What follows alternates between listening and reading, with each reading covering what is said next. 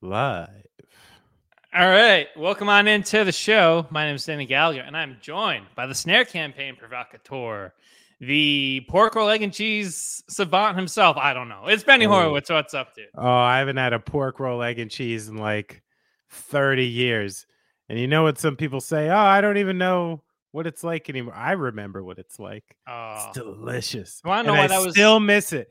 That's why my vegetarianism's legit because it's not like I forgot what pork roll, yeah. egg and cheese sandwich on a nice Kaiser, Oh. salt, pepper, ketchup. Oh. I know exactly what it tastes like. It's delicious. I make that sacrifice every day.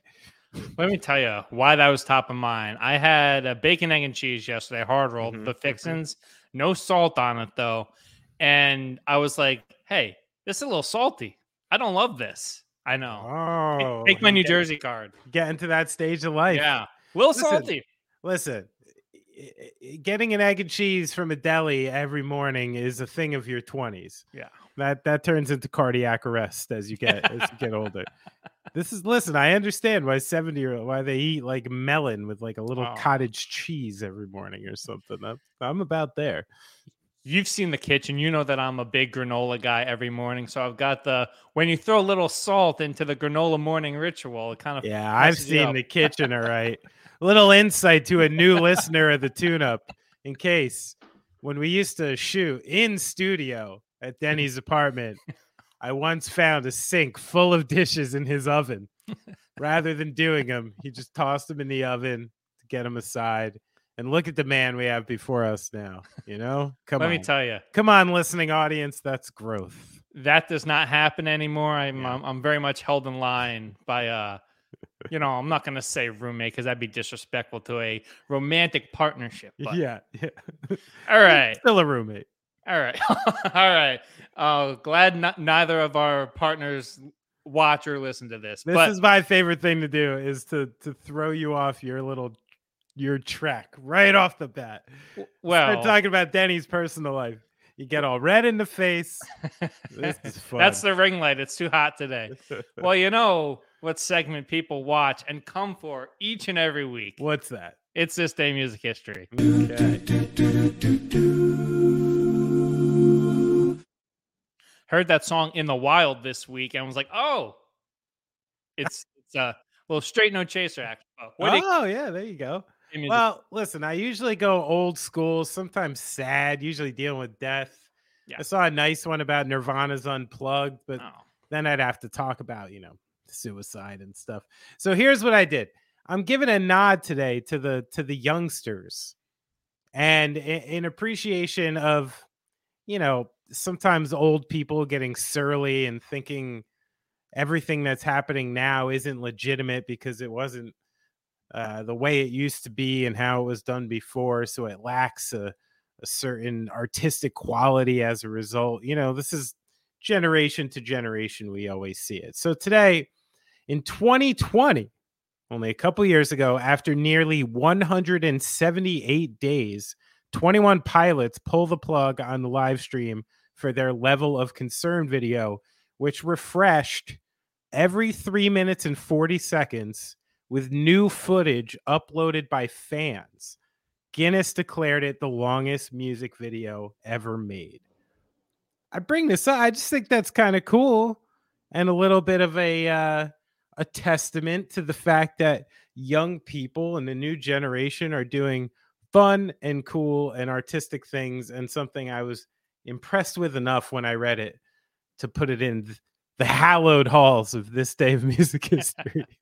oh man, I'm I'm I'm really surprised you brought up the 21 Pilots thing because long before I met you, long before I did a music program here on the YouTubes, I uh I hosted a spring concert situation and uh them in my in 2013 long Oh, before wow. they they blew up so they had a cool two-man show where they wore ski masks the whole time uh, i don't know if they still do it anymore but not sure. Not pretty sure. fun vibe for them There you go. All Yeah. right. What do you got over there? Oh, I'm gonna keep it relatively contemporary as well. Uh, and speaking of surly people not liking things, um, Oh. a radio station in Kentucky. So on this day in, in 2018, Bad start. Bad start when you I'm say all- radio station in Kentucky. But uh, on this day in 2018, after some supporters of the Me Too movement expressed an interest in banning the song Baby It's Cold Outside, a Kentucky radio station decided to show its support uh, for the newly controversial song by playing it on repeat for two hours. Uh, they faced the controversy of people began to scrutinize the situation in the lyrics. Written, the song was written in 1944 and describes a, uh, you know, I'm pretty sure we've all heard it, a man trying to pursue a woman to come inside. Uh, the big umbrage that people took was the "What's in this drink?" line. Um, this all happening while Weinstein's happening, Cosby's happening. So um, I think this is one of those events when we talk about a Kentucky radio station taking the stance. I'm going to have to tell future generations it was a different time. Yeah, I mean, shit. It's just it's one of those things. It's like what what do you decide to to really hang your hat on at the end of the day? And you know, this Kentucky radio station decided to hang its hat on a I don't know, date rape. Not great. Not great. Not great. Listen, I just watched the first animated Peter Pan by accident, and yikes, that's a problem too. I mean, listen, people uh, have heard this song in the past, and they have a certain sentiment towards it. And you listen to it in pride, like whatever. People do whatever the fuck you want, you know. But uh, the idea that this is what you would take a stance on of yeah. any kind is just uh, it's silly you know and and i uh can just go ahead and assume what the other politics involved with this kentucky radio station are you know? Yeah. And i'm just gonna say this is why radio's dying. Like if they look at their advertising and lack of the next year in 2019 and the subsequent years yeah. after that, and they're like, "Oh my god, we can't make money. We're gonna have to sell out to iHeart to like make do, right. and so our people can have it's jobs." Just, it's not a good way to stuff. bring it in. yeah, yeah, you're like turning yourself into the burning Yule log of radio. You know, like come Which, on. By the way, I'm a big fan of a burning Yule log, oh, but not not when it comes to yeah. No, no. Are there any songs that you would blast on repeat on a commercial radio station for two hours? Mm, no, probably not. But I did once, one time, I got a gig DJing. Oh, yeah. It was when Alex Rosamilia worked at the Puma store at the mall. Which and mall? Uh, at the Bridgewater Commons Mall. And I uh, DJ'd, I think, for like six hours and my payment i believe was one top one bottom and a pair of shoes. Great deal you know? But the uh, funny thing that i did speaking of spinning something was every hour on the hour i played a 14 minute long king crimson song that took up the entire side of an album and just you know went and got a cheese cheese dog on a stick maybe a lemonade you know i, I didn't take my maybe this is why i only had one dj gig Oh, the closest I've ever come to that is you know the bump back music for these shows on like Sirius, and I, I gotta say on on Chris's show with with Chris being there, I played you guys, I played the Hold Steady, and it'd be like not bad, not bad, good not job bad, out of you, not bad, good job. he prefers Southside Johnny, we all know that. yeah, but you know he's a, I mean now he's got a college student, so he's trying to stay more relevant. He still doesn't like me. Chris still doesn't like me. Oh, that's not true. that's not true. All right. I don't know how we transitioned from that into some somber news, but we had a we had a, a a tough music situation this past week. So, three people remain hospitalized in critical condition on Friday after hundreds of people forced their way into a London concert venue during a performance by a Nigerian Afrobeat star Asake. Uh, police said that eight people were taken to the hospital after being caught in a crowd that was trying to get into the O2 Brixton Academy. Initially, four were listed in critical condition. Two were uh, seriously injured people were treated at the scene. Um, the Afrobeat star tweeted right before the show, "Don't come if you don't have tickets." And then what proceeded to have happen after that? People showed up and uh, blocked the gates and pushed the doors down, trying to get in to his sold out show. So, Benny, you have familiarity. You've played the O2 Brixton Academy. I have. Um, how does a situation like this happen?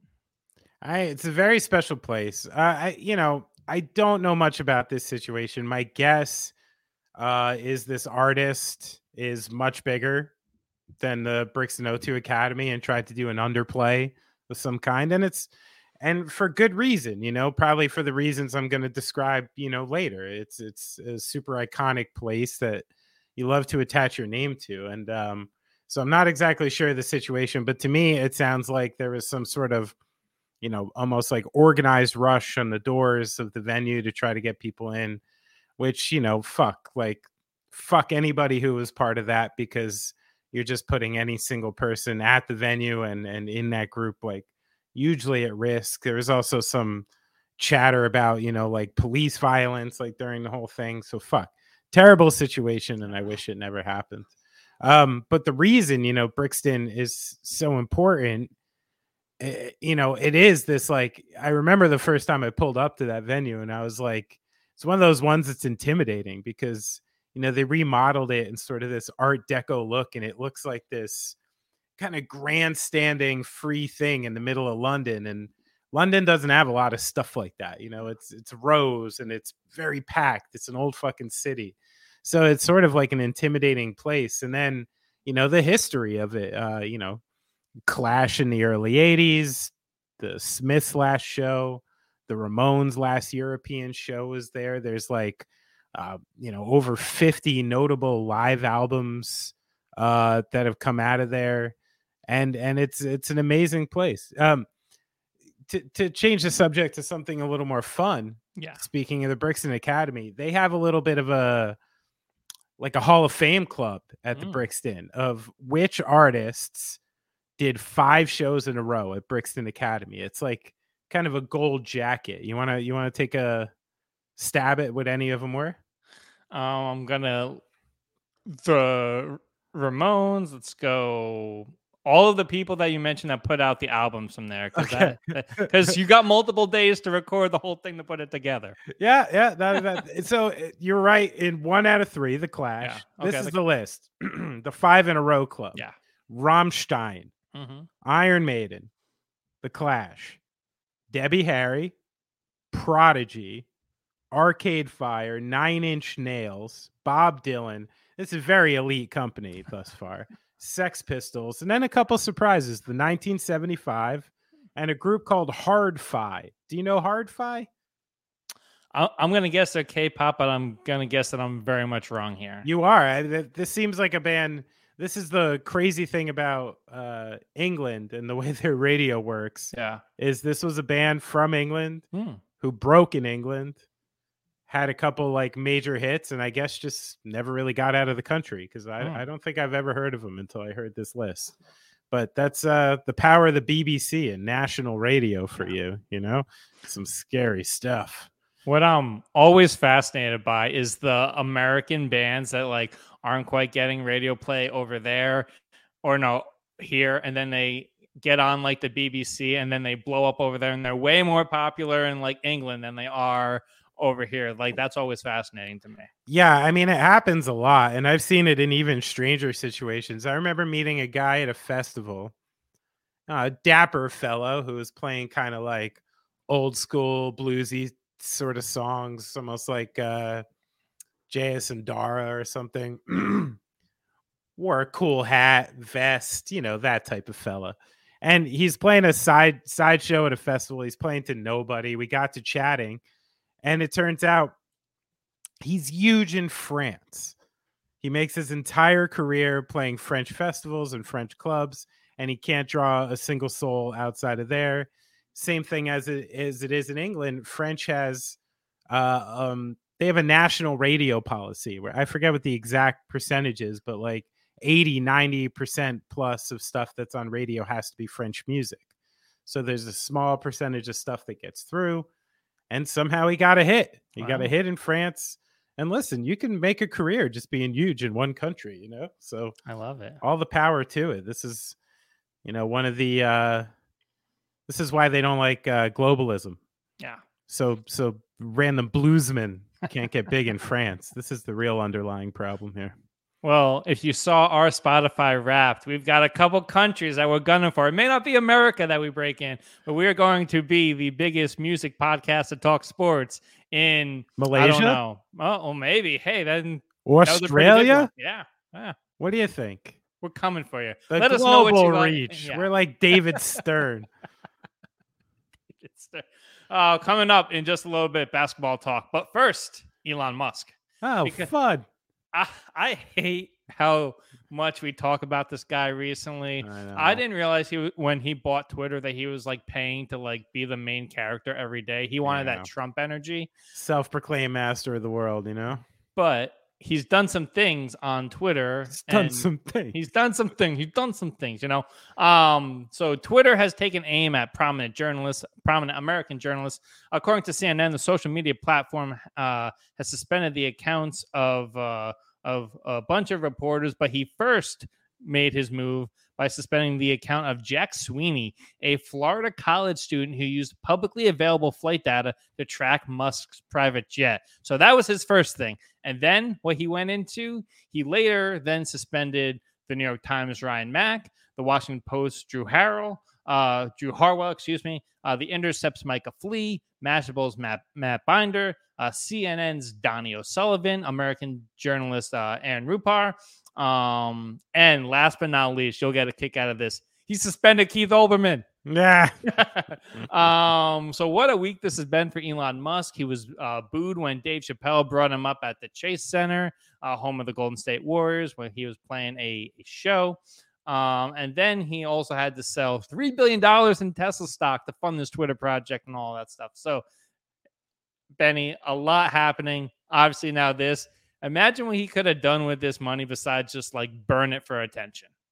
Listen, I'm not in the uh, market of getting black bagged. I want to get black I- bagged. no, just kidding. Elon Musk, you know, I really think he's great. I think he's doing great things with Oh like God. cars and social media, and it's really smart, you know. And I think he's gonna like do really great things. Um, he's a free speech absolutist. I believe that's his own quote. So, you know, banning a bunch of journalists uh, is immediately, you know, hilarious and weird and scary all at the same time. I couldn't help but notice like CNN, Washington Post, New York Yeah. Times, and being like, Hmm. okay, of course. Uh, you know, his reasoning, he has plenty of uh reasoning, artificial or not, to um supplant the other side and his sycophants to uh justify what he's doing because he says that it's putting his family in danger. Um, you know, I think if you own SpaceX, somebody tailing you around should be no problem. Like, shouldn't you just have like one of your satellites, like like lasering around, just following your family, like just in case? And, and you know, what's the point of being Elon Musk if you can't do that? You should be able to essentially have like SimpliSafe on your family at all times. You know, like a little camera, you can see them. If someone's following, you Yeah. just zap them out of the sky. Easy.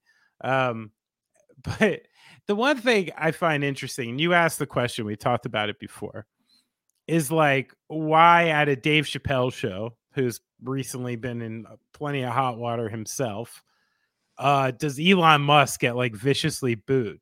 And this is what I came up with. It's because he's a dork, right? Mhm. It would probably be like strange to talk to, strange to hang out with. Can't really imagine it, right? Like, can you imagine anything more than like a five minute conversation with Elon Musk? No. Like just like hanging out, you know, like doing something normal. Probably not. Dave Chappelle's cool. He knows how to get people to to feel a certain way, and it might be sociopathic, but it's like cultural equity. It's it's sometimes larger than money, you know, and uh, it's the reason why you know Bush Jr. wins because he's the kind of guy you want to go out and have a beer with, so you can cover your eyes to some other shit that they do. And I think that's one of the funny um maybe highlights of this whole tech thing is watching dorks who in a way like probably got to the positions they got to because they were like very very very good dorks get into these positions of like you know power and social equity and and don't really know how to handle it very well because they probably don't know how to handle people very well. People don't like mark zuckerberg. They don't like elon musk. They you know they found you know bill gates squirrely like like there's always this this thing, and um, I think that's what it has has to has to come down to. It's just this cultural equity. So for Dave though, to ask, is this a, a case of hey, you always want to have rich friends, so you bring them up for a couple minutes, you build that equity, a guy who's trying to go to space and stuff like that. You're like, hey, I'll bring him up at the show, um, and then you know, probably knowing this guy's going to get booed at San Francisco. Um, I mean, come on, like that's not going to work. But you're like, hey, I, I've at least pulled in the favor from this guy because you've always you always want someone to owe you rather than you owing them. I mean, I don't know the the guy's reasoning at this yeah. point. I mean, like, you know, they they I can't I can't help but put them in the same category of sort of this self-proclaimed like master of the universe who seems to know everything and bullies people who like doesn't agree with them. They both fall into the same category with me. So at this point if they both like hang out in some sort of like megalomaniacal master of the universe kind of way, I wouldn't be fucking surprised either at this point, you know?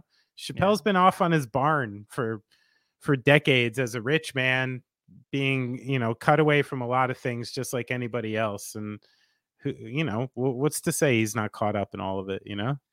Yeah, you know, it, it, it's something that I, I, really struggle with because, like you said, he has a cool factor. He he has the Chappelle show and, and stuff like that how long does that really last? How much does does that uh, cultural cachet uh, last when you start talking crazy? But he's still doing arena tours, and he's always going to have that. I mean, we saw a, a, guy like Carlin use that for a good near the end of his life, and I feel like it can kind of go either way. You can kind of uh, try to use that to speak out, or you can use it to try to line your own pocket. So I guess the choice is kind of his. Yeah, yeah. Well, Benny, Pockets got lined this week. Oh, oh goodness. Left hand starter Carlos Rodon is in an agreement with the New York Yankees, six year, $126 million deal per ESPN's Jeff Passan. Uh, that came down on Thursday. Rodon, 30, was the top pitcher left on the market when he opted out of his contract with the San Francisco Giants following last season. Uh, he was 14 and 8 with a 2.88 ERA in 2020 two, uh, pitching a career high 178 innings over 31 starts. That also earned him an All Star selection. Uh, Yankees have, uh, I believe, it's 522 million dollars tied up this offseason between Judge and Mr. Carlos himself, who's going to have to work on the facial hair when he gets to the Bronx, which I know is always a big talking point. But Benny, are you satisfied with the Yankees offseason, or do they need to do more? All right. Well, let's start with Rodon. Okay. Yes, please. So now I'm looking at the Yankees rotation. Gerrit Cole, Rodon, Montas, nasty Nestor Cortes, Severino. One of them gets injured. You still got the kids. You got Clarke Schmidt, Deivi Garcia kicking around. Who knows? Maybe they have another journey kind of signing, you know, like s- someone else to, to come eat up innings. Right now, I'm looking at a bunch of, you know, rotations in the American League, and this is stacking up as one of the best, uh, if not the best with health. So on paper, you know, we start looking at Rodon. The big knock on him, of course, is is early in his career staying on the field. But last two seasons, we have 55 starts to a 27 and 13 record, 262 ERA, sub one whip, great control, 0.99 in 310 innings. Now, those are really, really strong numbers over the last two seasons. And considering the historical precedents for kind of a post Tommy John surgery rebound in your late 20s leading to a healthy 30s there is historical precedence for that. And uh, often this is when uh, a, a pitcher hits a certain sweet spot. So you know at this age at this point i got to say at 27 million a year this is a value contract considering what DeGrom and Verlander just got at their age and also troubling injury concerns. So I'm very happy as far as uh, the Yanks nailing him and and nailing him on a deal that I find fairly reasonable considering the market. The big concern is health. He's only pitched over 160 innings twice in his career, and he'll be expected to do just that for the Yankees at this price. I mean, he's slotting in now as your uh, every series number two starter right behind Cole. and um, you know, the, there's high expectations, but I'm I'm uh, extremely happy on the pitching end for what's going on with the Yankees. You know, they also signed Tommy Kahnle again, mm-hmm. who's a, a nice addition. You know, getting into the relief that was already quite strong. so as far as the Yankees being done, I think they're mostly done on the pitching end. And now when you look at the roster, you see the holes on the offensive side. The big two things I'm seeing that that I would be a little surprised if the Yankees did not address prior to the season is still we're looking at shortstop. I'm still seeing uh IKF, you know, got extended for one more year. I know Anthony Volpe apparently is close to being ready, but you know, you can't uh, expect some kid to jump up from like double A and and really um, play uh, every every inning quality uh, for for like a World Series team. So I think that you know one more infield position there, especially shortstop, may be addressed and should be addressed. And then you're looking at left field right now. Do you see uh, them going into the season with uh, Waldo and Aaron Hicks as your uh, everyday left fielder. I don't see that. Um, and I think that's where the Yankees will address it. It's kind of a natural fit to bring Ben Benintendi back. Um, but talk about an injury case, you know, I'm not sure what you're going to get out of there. But I think, you know, kind of a flyer deal, one or two years for Ben Benintendi would be smart. And then something else in the works has to happen for the offensive side. But I mean, how could I not be pleased with the Yankees offseason? They got to me, you know, uh, arguably the best value in a in a pitcher in a in a really, you know, not a flyer for a pitcher, a really strong uh, all star caliber pitcher, and then got Aaron Judge back, and now you know got a couple more holes to fill, but got close to uh closer to getting to the Astros level. Let's say. Yeah. Yeah, no, and I mean he he adds to rotation that was already fourth in ERA last year, so that's pretty crazy. Yeah. But what kind of move do you, do you want them to make? You know, there was that uh, uh irresponsible speculation about Tatis this past week. I I, I know that we texted yeah. about that a bunch, but what realistic moves do you think that they can make to kind of sew up short shortstop and left field? Yeah, I mean, I think it's in it's it's like I said, I think it's a Benintendi. I think mm. it's uh, a Kepler from the Twins who's apparently been on the trade market. You know, um, I think there's some some loose pieces and some trades that they can make and move some stuff around. But I think we're done seeing the Yankees make a big splash. I mean, yeah. the big, you know, I I think I texted you this yesterday or somebody I texted yesterday. You know, the big winner in all this is fucking Dansby Swanson sitting there licking his chops with all these teams who were dying to spend some money and didn't get to spend enough money. You know, this is the bizarre thing in baseball right now. Tell me, you know, uh, in the NBA, you're dealing with a a league so deep that they, you know, they could add two more teams. You know, in baseball, you're you're really dealing with a league so thin that like marginally quality players get hundreds of millions of dollars because these teams desperately want to spend this TV money and they got no one to spend it on. Yeah. and it's kind of bad. Um, there is a huge inherent problem in baseball. And I don't know, I hate to bring things all the way back to this, but you know, there wasn't an American born black player in the World Series last year. Yeah. That might be part of your problem, baseball. Maybe. You know, let's uh, get to work a little, Tony but, Clark. Just got one question on Swanson, and then we can move to the NBA. Uh, yeah. Do you think uh, Seattle and San Francisco still the leaders in in the clubhouse to uh, try to get his services? San Francisco's out, out obviously because okay. of Correa. Yeah. Oh, yeah. Yeah, um, now I'm thinking, you know, maybe the Dodgers throw some money at him. You know, they lost Trea Turner. Uh, the Cubs still got some work to do and might spend some money on him, or you know, it's a natural fit to maybe go back to the Braves. Hmm. So think those are the, those are currently still the options. Interesting thing to point out there too. Him and his uh, fiance, U.S. Women's National Team player Mal Pugh, both free agents at the same time, oh, and both LA yeah. teams have money to spend. So who knows? Yeah, listen, that's not a bad move. yeah.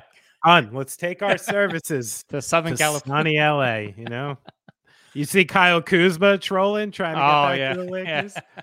oh, I love the way the California breeze hits my face. Uh, yeah. sounds just like Kenny Atkinson. You know when Me he first too, oh, who? Kenny? Kenny's Yeah, what? He's uh, just chilling at a winery in He's Sonoma. like, oh, I love that four Southern days a week, California loving area." life, great tan.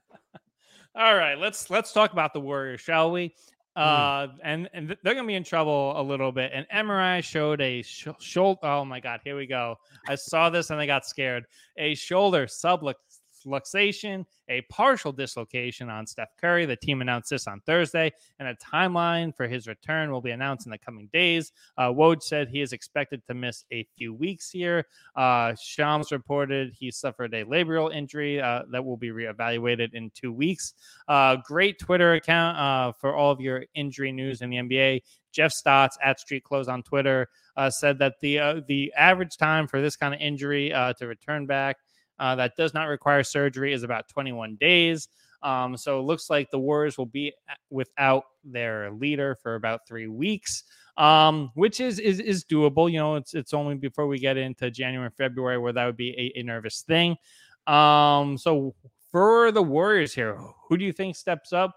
Uh, you know, I, I think their schedule is a little bit more favorable this time of year, which is is convenient for them. Uh, do you think a guy like Donte? Actually, what can a guy like uh, you know Donte or Jordan Poole give them in Curry's absence? Yeah, well, I mean, I think you you just mentioned the name that the onus is really going on, and something happened last night that I think increases the onus. You know who had a game last night? Tyler Herro. You know who set the Tyler Herro market last year? Donte. Jordan Poole, Yeah, Okay. who's making $30 million a year to kind of be exactly what they need on the other side, and Herro got less money. So this is where, like, what are you paying that guy for? You don't pay somebody that much money to just expect them to come off the bench. That's that's not reasonable. So I think this was all part of the Warriors' plan. Klay Thompson's older. He's coming off like, you know, some crazy, crazy injuries. He's going to miss a little time. Steph is older, always gets a couple little bang ups here and there. He's going to miss a little time. So this is when Jordan Poole is supposed to come in and be, you know, the somewhat leader of the backcourt. So I think the onus is 100% on Jordan Poole to keep them afloat. And I say that because Warriors are currently 14 and 15. Um, you know, not a great record, but it also puts them what uh you know, two games out of the six seed and still only five and a half games out of the one seed. It's early in the season and anything can happen. So I think what you're asking now is guys like Poole, Moody, Kuminga, um, you know, uh, and like you said, a healthy DiVincenzo who just came back to fill these minutes and essentially keep the Warriors afloat until you can get these guys back because it's all about the postseason for them now, right?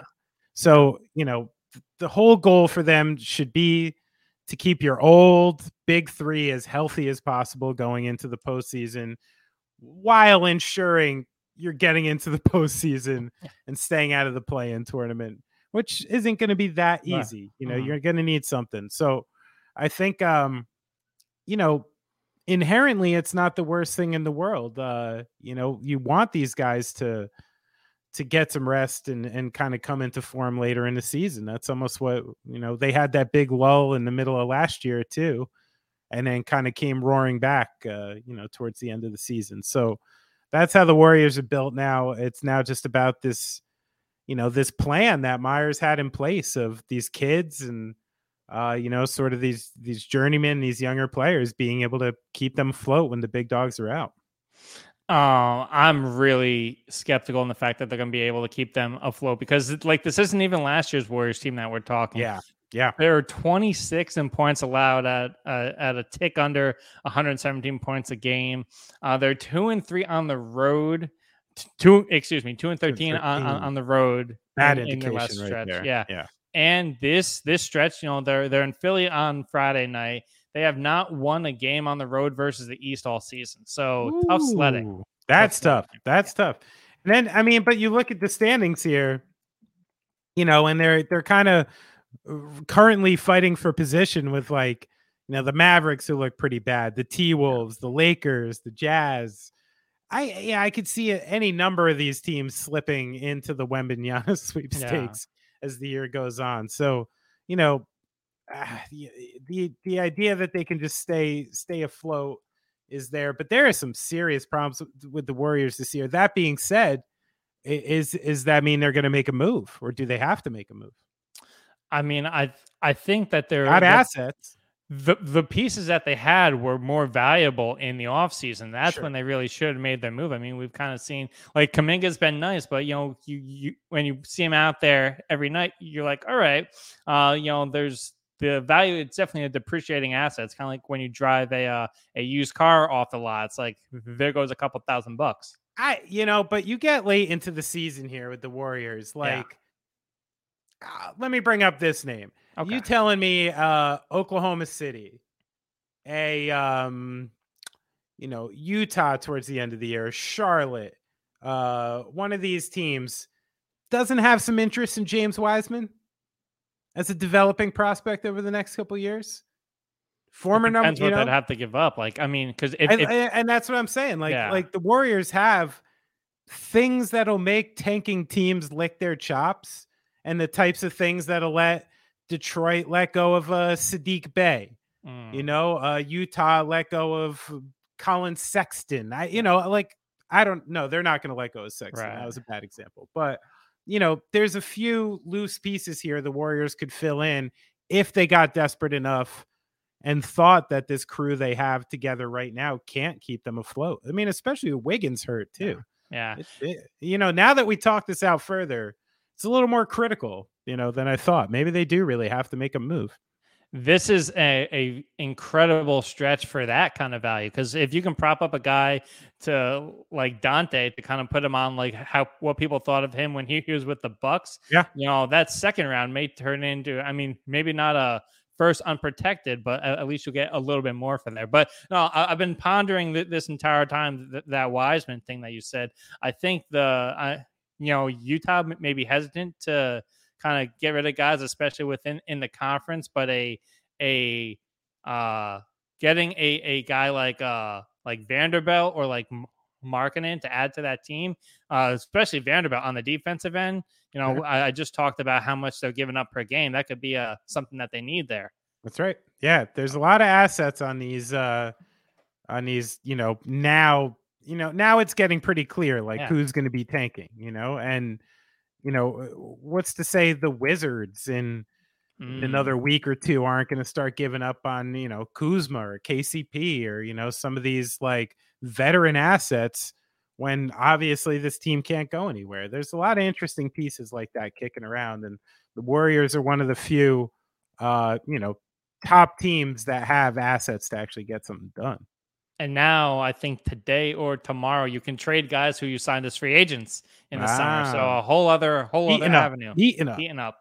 Oh man. You brought up the Miami Heat, and I'm not gonna labor on this too much, but heating up. Well the done. Way, the way Woo. that Duncan, oh, excuse me, Duncan Robinson. I got that on the brain for Sunday. Um, as a potential. You mixed guest. up, mixed up no. your whites.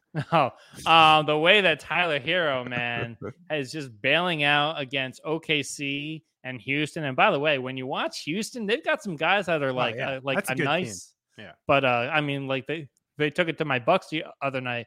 But the way that Miami is situated here in a potential Wembanyama conversation which entering the season, you know, you definitely didn't think that, that you were going to be there. But I mean, just to get by OKC and Houston, you had to get 35 and 41 from Tyler Herro. Not good. Yeah, but the you know Jimmy Butler's not like like this Heat team Jimmy's without Jimmy Butler. Lowry. Oh yeah, yeah. I mean, they just get thin so yeah. quick, and that's where you know you see this bench group of uh well, you know, Highsmith and Robinson and you know, two Robinsons, I believe. Yeah. Um, you know, and and and in the East that's so crowded, I do wonder what the future of this Miami team. But like when you still have this core of uh Jimmy Butler, Bam, and Tyler Herro moving forward, you know, that's that's yeah, pretty close to a big three at this point with the way Tyler Herro is playing.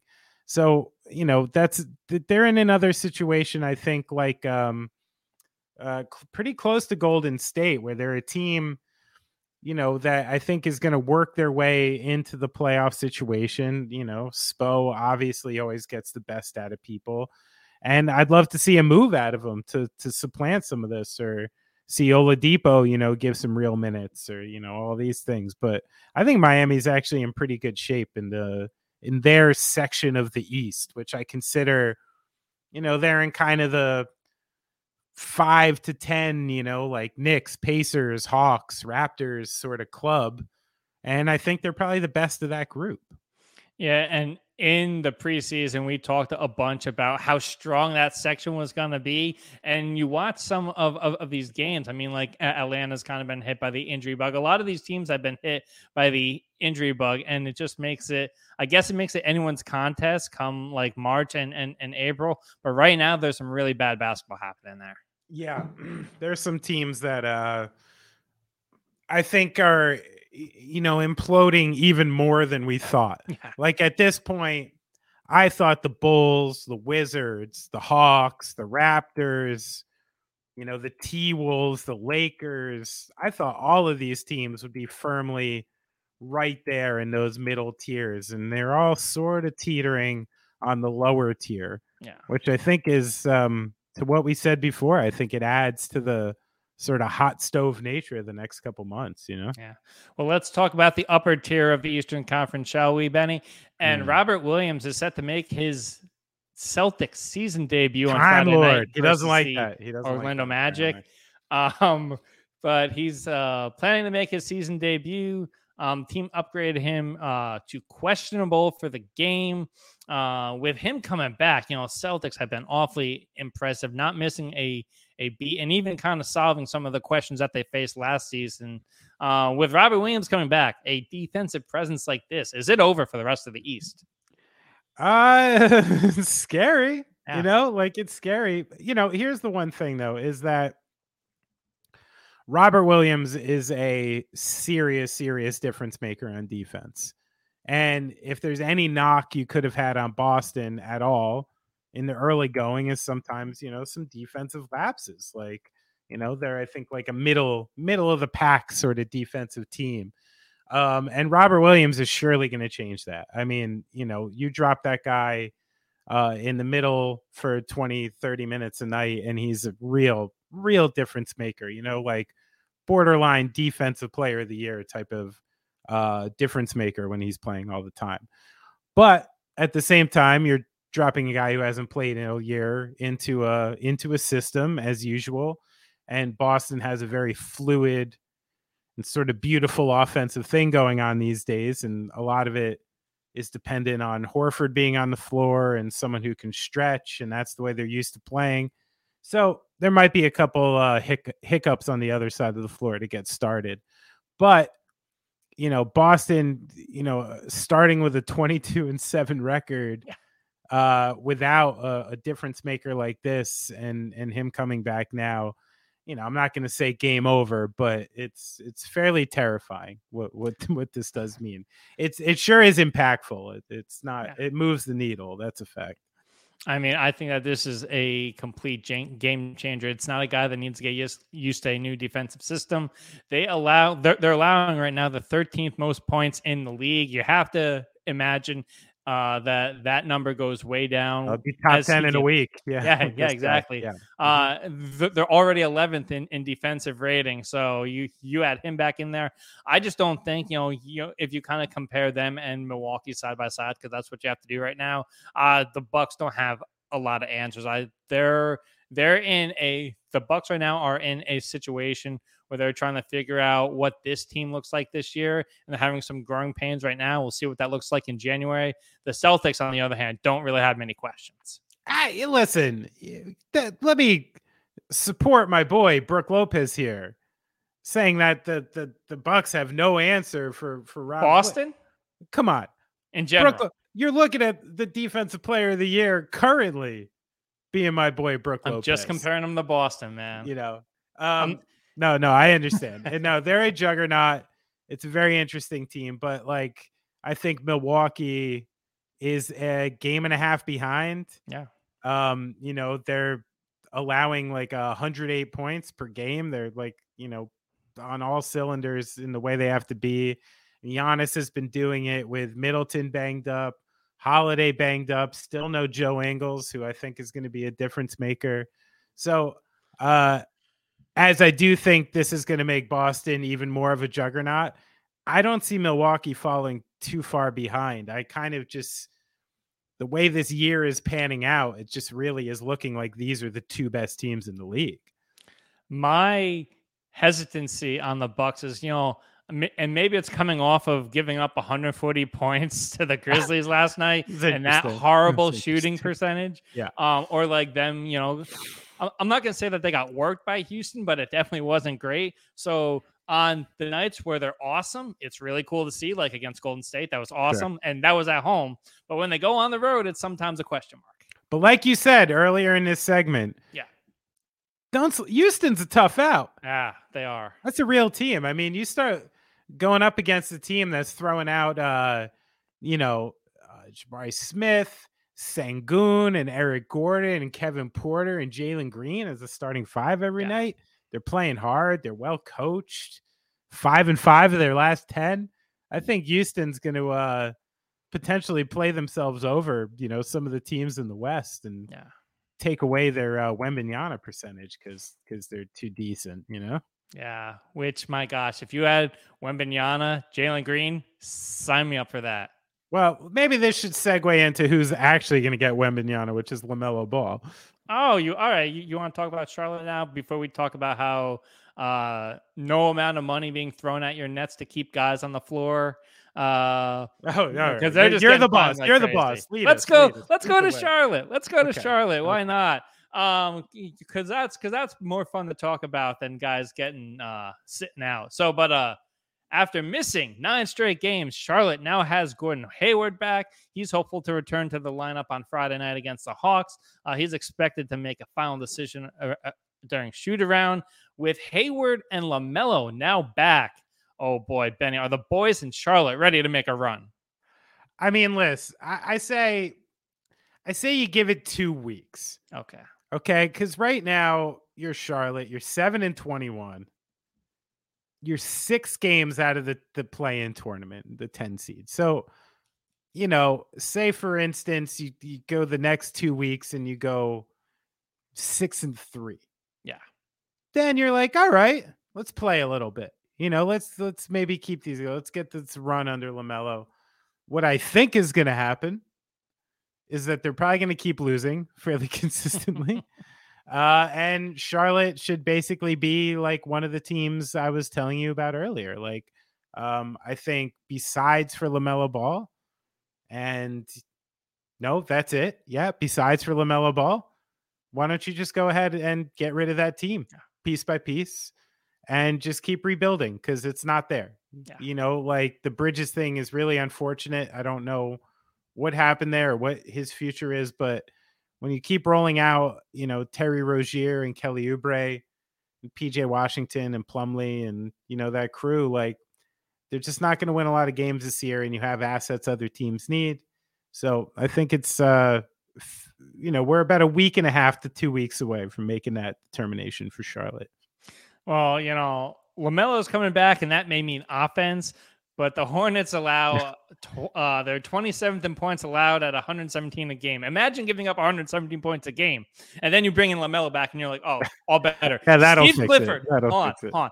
I'm just gonna say this: Steve Clifford not handling this right. I wow. think that there is a defensive team in here, but Steve Clifford is not the guy to try to unlock that. Oh, okay. I thought he was a pretty good defensive coach. I mean, eh, you know, he's calling out their effort. You know, yeah. You know, he's probably done soon too, Mister Clifford. You know, there was a he laid into them. There was a sound in like the post game press conference where he like talked about you know their lack of effort, and because he's an old guy trying to coach twenty year old, that's not going to work in any environment. Listen, listen, there should be a new category of player. Okay, I just went and saw the Hornets play the Nets. Okay, yeah and they're giving a guy, they're giving Kelly Oubre 40 minutes a night. Kelly Oubre is in that same category as like Caris LeVert. You know, where I don't know what we should name this. We, we need an award for this guy. but the person you could run out there for the most minutes, who plays a full game, who looks pretty good, but just never helps. You know, Kelly Oubre might be the king of that category of somebody who just goes out there, eats minutes, does cool things, but never helps the team win. What should that be called? I'm trying to think in, in honor of the NBA naming every award Yeah, after exactly. somebody in the history. Is that the Latrell Sprewell Award? Yeah, it might be the spree. might be the spree. The annual Sprewell Award. I like that. Oh man. All right. Well, let's cross the river. You know, we talked about the Knicks, we talked about Spree. Well, Let's get to your Brooklyn Nets real quick. Uh, they've been five, 25,000, which I'm sure Joe Tsai is shaking in his boots Ooh, over how he's going to cover that. Uh, for failing to comply with league policy about the uh, governing injury reporting, which is now big because of the betting. The fine comes in the wake of the Nets resting Kevin Durant and Kyrie Irving and a slew of other players on December 10th um, on the second night of a back to back. Uh, believe they won that game, right? Uh, Mhm. The Nets ended up resting Ben Simmons, Nic Claxton, Seth Curry, Royce O'Neale, Joe Harris, and T.J. Warren. Yeah, that was the the win over Indiana. Yeah, so they a, big to do about nothing. They ended up winning. They- They, they gave the fans something to see. Uh, did the NBA uh, make a mistake here by only tw- charging twenty five thousand dollars as compared to something a lot bigger? If if they want their guys out there, Yeah, I mean, I think this is like one of those like uh tampering penalties that used to get, you know, put out there, which is sort of just a show. It's kind of to to tell those Indiana fans like, yeah, we saw it, sorry. But the actual thing doesn't mean anything. And if you uh went to Joe Tsai before the beginning of the year and you're like, "Hey, six times during the year, I'm going to sit out every player. It's going to cost you 150 grand. And then everyone's going to be super healthy for the playoffs. Like, you okay with that? What do you think he's going to say? Yeah, of course. you know, so this is like a simple business decision. Like, if that's the only penalty for that, then you're going to keep doing it. Um, so yeah, I think it's a you know a silly slap on the wrist. Listen, I have to buy. it- I'm not going to say I directly buy, but I know what it costs to put like 11 people on a plane. You know? Yeah. I do. When the Nets travel around, how many people they putting on a plane? a lot more than that. 30, 40, 50, like I don't know, Close, all yeah. that gear, like all the stuff. $25,000 is covering like a portion of one travel night for the Nets. Like like the kind of money we're talking about is insane. So 25 grand to them, it's literally it's fucking dinner. It's chump change. It means nothing. So um but at the same time the same thing applies as it did when Popovich kind of started this is there are people in Indiana who get the chance to see their favorite players once a year. You know, they they might have bought tickets 9 months ago knowing Kevin Durant's coming to town. It's got nothing to do with the Nets. You know, knowing Kyrie Irving's coming to town, knowing Joe Harris is coming to town. Like and that's the sad thing. Like I'm a fan and I deal with this stuff too. And I've showed up to games where I've been like, oh, fuck, you serious? They're not playing? Like, that's bullshit. I just came out, you know. So I don't know what the answer to this is. Really, the answer is, uh, as we know, probably a shortened season or something that's never going to happen. So I don't know. I don't know what the answer to this constant dilemma is, but I see both sides. It's like if I was a team, I would continue operating this way because it's currently the smart way to operate, and doing it this way doesn't cost that much. You know, they instituted a rule back in 2020 that if you're on a nationally televised game, this uh, fine is $100,000. So smart on, on the Nets. You know, they pick a Right. winnable game where they can rest guys. Yeah. Plus, it's not like Tyrese Halliburton wasn't out there for Indiana. Indiana, what's your excuse? I mean, listen, you give Cam Thomas 40 minutes a night, you see what happens. Let him cook. every time. Let him cook. every time. Let Cam cook. Come on. I love like four months ago when he was questioning Steve Nash at Summer League. We were killing him. Now you're like, let Cam cook. I Let. Cam cook. All right. Plenty of ways to get in contact with the show. That's all we got, right? I think yeah, that's we're all good. that's on the We're good. All right. We're good. Plenty of ways to get in contact with the show. You can email us at the tuneup podcast at gmail.com. Two P's in there. If you want to follow us on all the social platforms, TuneUp HQ, Twitter, I know, Instagram, and TikTok. Um, if you want to follow us, subscribe on YouTube like you're doing right now. Thank you very much for watching. A lot of great stuff coming to you there. If you want to follow big man, he is at Benny Horowitz. Uh, maybe a little uh, maybe maybe Instagram exclusives from Benny coming up. Who knows? Uh, if you want to follow me on Instagram, I'm at Denny Gallagher. Benny, got anything else? I'm sorry to say my ample government contracts will not allow me to get a TikTok, but maybe if someone makes something new, okay? Let's just say you are readily available on TikTok if people want a deep fake Benny Horowitz. the, the material's there. All right. The, sh- the show has ended. Go in peace. You've been listening to and watching the tune up.